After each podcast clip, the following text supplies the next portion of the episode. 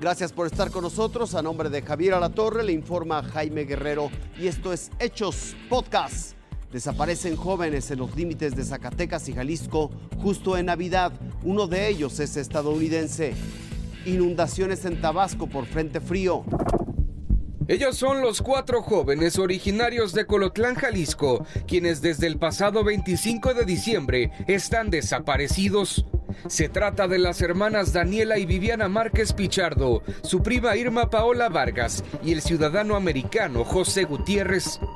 Los cuatro habían acudido a un bar en el municipio de Jerez, Zacatecas, donde realizaron una llamada a las 10 de la noche del pasado domingo. Una hora y 40 minutos después, Daniela compartió la ubicación a su mamá en la comunidad de Víboras, municipio de Tepetongo, en la entidad zacatecana. Desde entonces, no saben de su paradero. Después de la denuncia no hemos sabido más de que esas versiones, que hubo quien las viera que las secuestraron, que hubo mucho pánico, gritos, pero no las bajaron y se llevaron el vehículo, no.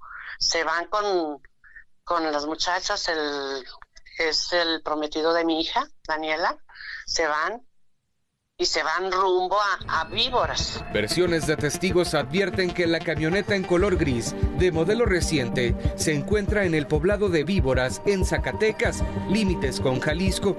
Ante esto, la Fiscalía de aquel estado ha compartido fichas de búsqueda a la par del inicio de la investigación por el delito de privación ilegal de la libertad.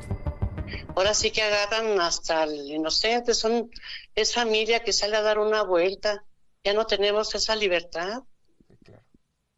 Son niñas sanas, son, no, no andan en malos pasos, no nada, tienen la vida, pues la vida es bonita y. Juan Carlos Robles, Fuerza Informativa Azteca.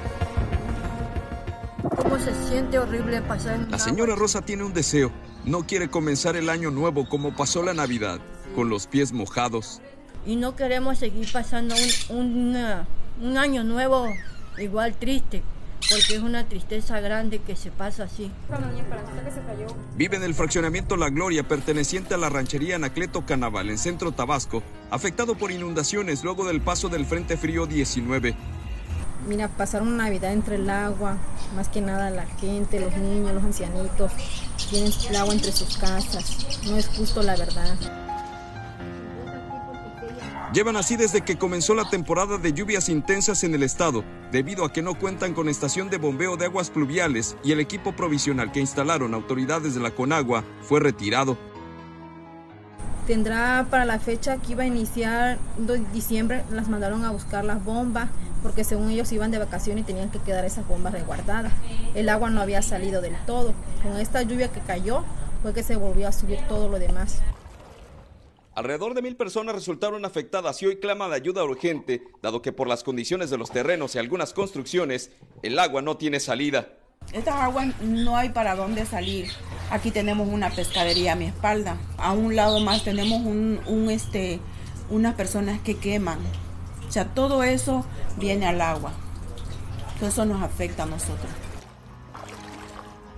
Calles, andadores y banquetas permanecen entre el agua, lo que dificulta a los niños jugar y a los adultos mayores caminar con seguridad.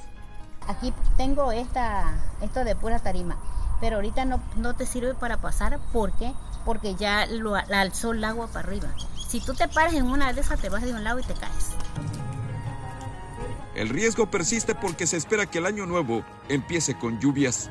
José Raúl Reyes, Fuerza Informativa Azteca.